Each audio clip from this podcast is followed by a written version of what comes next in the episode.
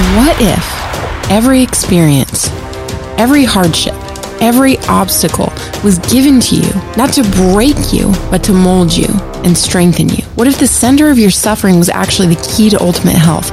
And what if your own pain was meant to be the catalyst for your greatest purpose? Welcome to Buddha Belly Life, empowering purpose, mind to microbiome. Well, that's pretty amazing. So, um, you use that, like many of us do, purpose from pain. I love talking about creating purpose from pain. I, I personally think that when we tap in and we use our, I, I think, I think our pain and our obstacles are given to us for a reason, um, so that we grow, so that we change. And then a natural side effect once we go through something is to want to share it with others. And that also tends to empower us to keep going in that journey. When we, we we've shared and put into someone else that thing, now we walk it a little taller um, ourselves because it's accountability and it's, it just empowers you, you know, purpose. So what? Tell, I mean, tell me what you cultivated from this thing. So what's interesting to me is you were six months into health coaching when you you were still drinking six months into health. Did you ever feel like hypocritical or embarrassed? Yes yes, totally. And you know, I went yeah. to in my first book, I, in a happier hour, I talk about I went to a, um, a few events, and you know, I would go to all my events with my corporate friends and we would drink like crazy. And then I would go to, I had started going to these events with my health coaching friends and they had never seen me drink, whereas my other friends had never seen me sober. And so it was just this strange thing where worlds were colliding. You know, I started to feel like I'm such a hypocrite. Like I don't, I'm putting on two different shows here and this is just crazy. Yeah. Oh, like two different personalities, right? exactly. I get that.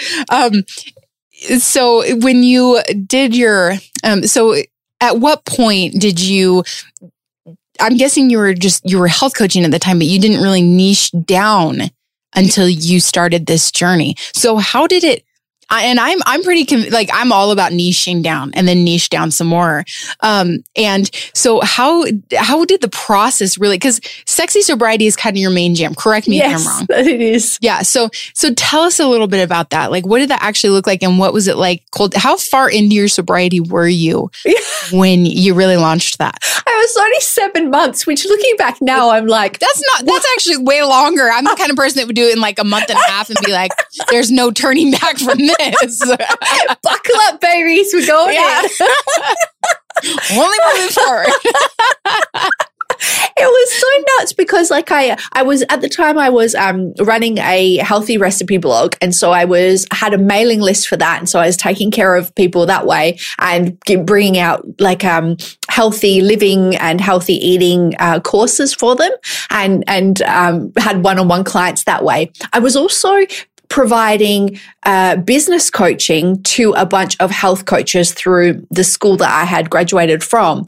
And so I was doing that as well, like many um, calls per week with these groups of, of other health coaches, teaching them what I had done because I had started to see some success with my healthy recipe blog and, and, and business there.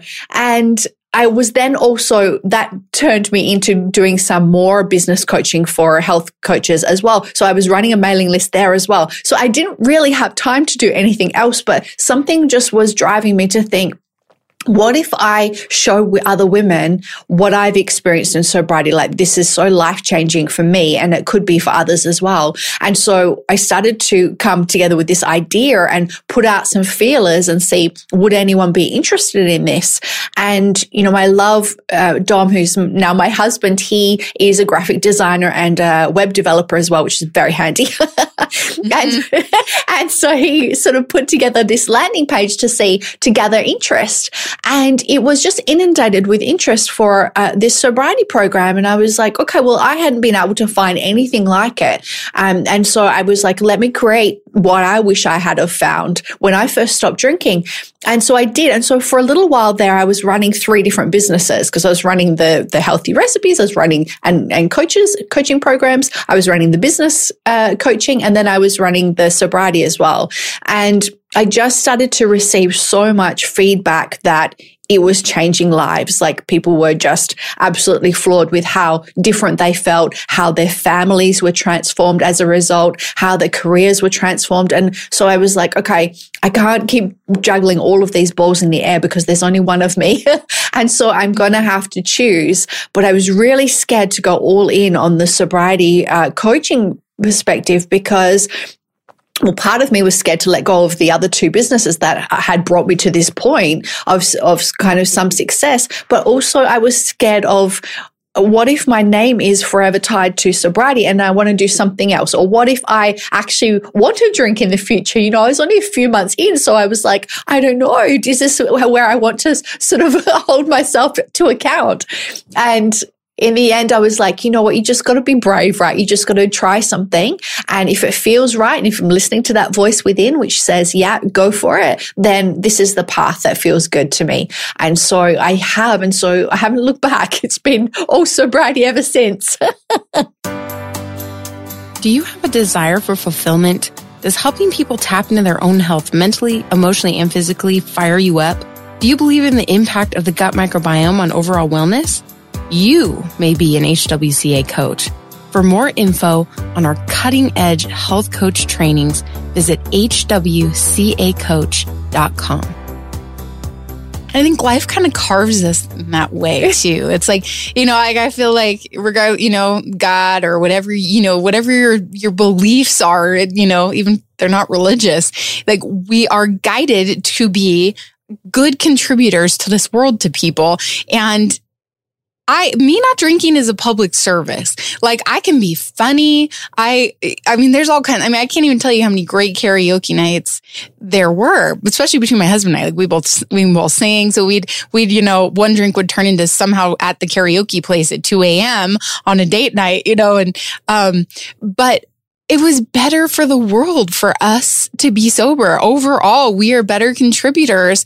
And so I feel like those obstacles would keep getting thrown at us, even if they weren't instantaneous, like in the moment, or even if it was a night where you just had, you did just have a couple and you were okay with it and you put it away. And, you know, those nights you're always sitting back going, dang, how, yeah, where did that one come from? You know, maybe I'm getting good at this. Yes, it yes. finally happened. After 35 years, oh I finally learned how to control alcohol. I just needed to get to 35. it was that geriatric pregnancy I just went through. It was fine. It's made me responsible with alcohol. but but it's like you know I I think cultivating something like that I think what you what you made though is just so neat and that you did commit to it. Um, a lot of people are too afraid to do that, and because I coach coaches, right? Because I'm helping them get their businesses going after they they're graduating, and I I'm always like, hey, niche niche down, and I feel like people are afraid to commit to things. They're afraid to commit in public because they're afraid to fail um, or to change their mind or whatever. And I think that you know, what would you say to that? When people are afraid of that commit of commitments in general, of, of being associated with not drinking or um, something like that. Yeah, and you know when it when it comes to making a commitment to something, especially like in business, I think it's it's always going to be scary. But if it if it feels right and you have evidence that it, it's looking right, that it's helping people, then you know, I think you owe it to yourself to, to give it a try. I always love that saying that we can move 10 things forward one inch each, or we can move one thing forward 10 inches. And, you know, there's so much power behind really niching down and having a, a specific focus. It allowed me to be so much more helpful to people because I could go all in and I could really focus on the one thing rather than trying to run myself ragged and do a million things for, for everyone. And so, I think of I think it's about being brave and taking a chance as well, like taking a leap of faith. And you know what? If it doesn't work out, no one's going to think badly of you if you then switch tracks after that. Like if you then choose a different path after that. So I think there's nothing to be lost through giving something your all. And when I was wanting to stop drinking, this is something that was a driving force for me as well, because I felt like I had always half asked my, my way through life. Mm-hmm. Like I'd done well in, in exams and things, but not through any benefit of my own, not through any hard work, really. I was sort of like lucky, uh, you know, ch- by chance. Mm-hmm. and then through career paths as well, I sort of fell ass over into each new career level. And, you know, when I stopped drinking, I was like, I really want to f- see what it's like to, I want to find out what my true potential is of pouring myself completely into something. So that can be a good way to think about uh, any kind of commitment as well as like finding out what you're really made of because so much confidence yeah. comes from taking that action and really mm-hmm. committing to something and finding that you are so much stronger and more capable than you ever believed possible. And, you know, when it comes to what other people think about you, um, not drinking, just remembering as well, like what, what you were saying before, Britt, about people, there are different types of people who have different reactions to alcohol. And that's all driven by their own relationship with alcohol. So any of their judgments say more about them than they do about you. Like if I know when I was drinking and someone wanted to stop, I was all up in their business, you know, like, but why? But, but that's so boring. But then every day will be a weekday, you know, like, but that was because of my it's selfish. Yeah. Yeah. it's because yeah. of my relationship with alcohol. I didn't want them to. I didn't want to lose a drinking partner. So I would give them grief. And, you know, when you think about people who, um, have a very uh, sort of take it or leave it relationship to alcohol or who don't really care for drinking, they don't care if you what's in your glass. They care about you. You're there, the energy that you have, nothing about like, will you partake in this substance with me? And so just keeping that in mind, it says more about their relationship with alcohol than it does about you.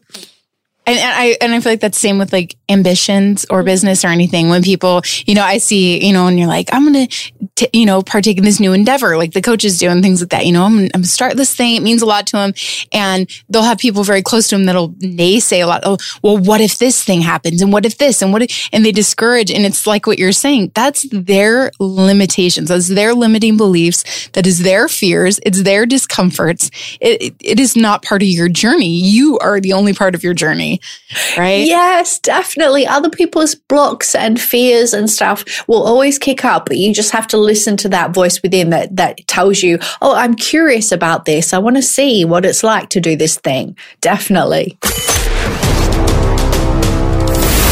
Thank you for joining us for another empowering episode of Buddha Belly Life. For more information on gut health and mindset resources, visit buddhabellylife.com. And remember, heal yourself and then empower others to do the same.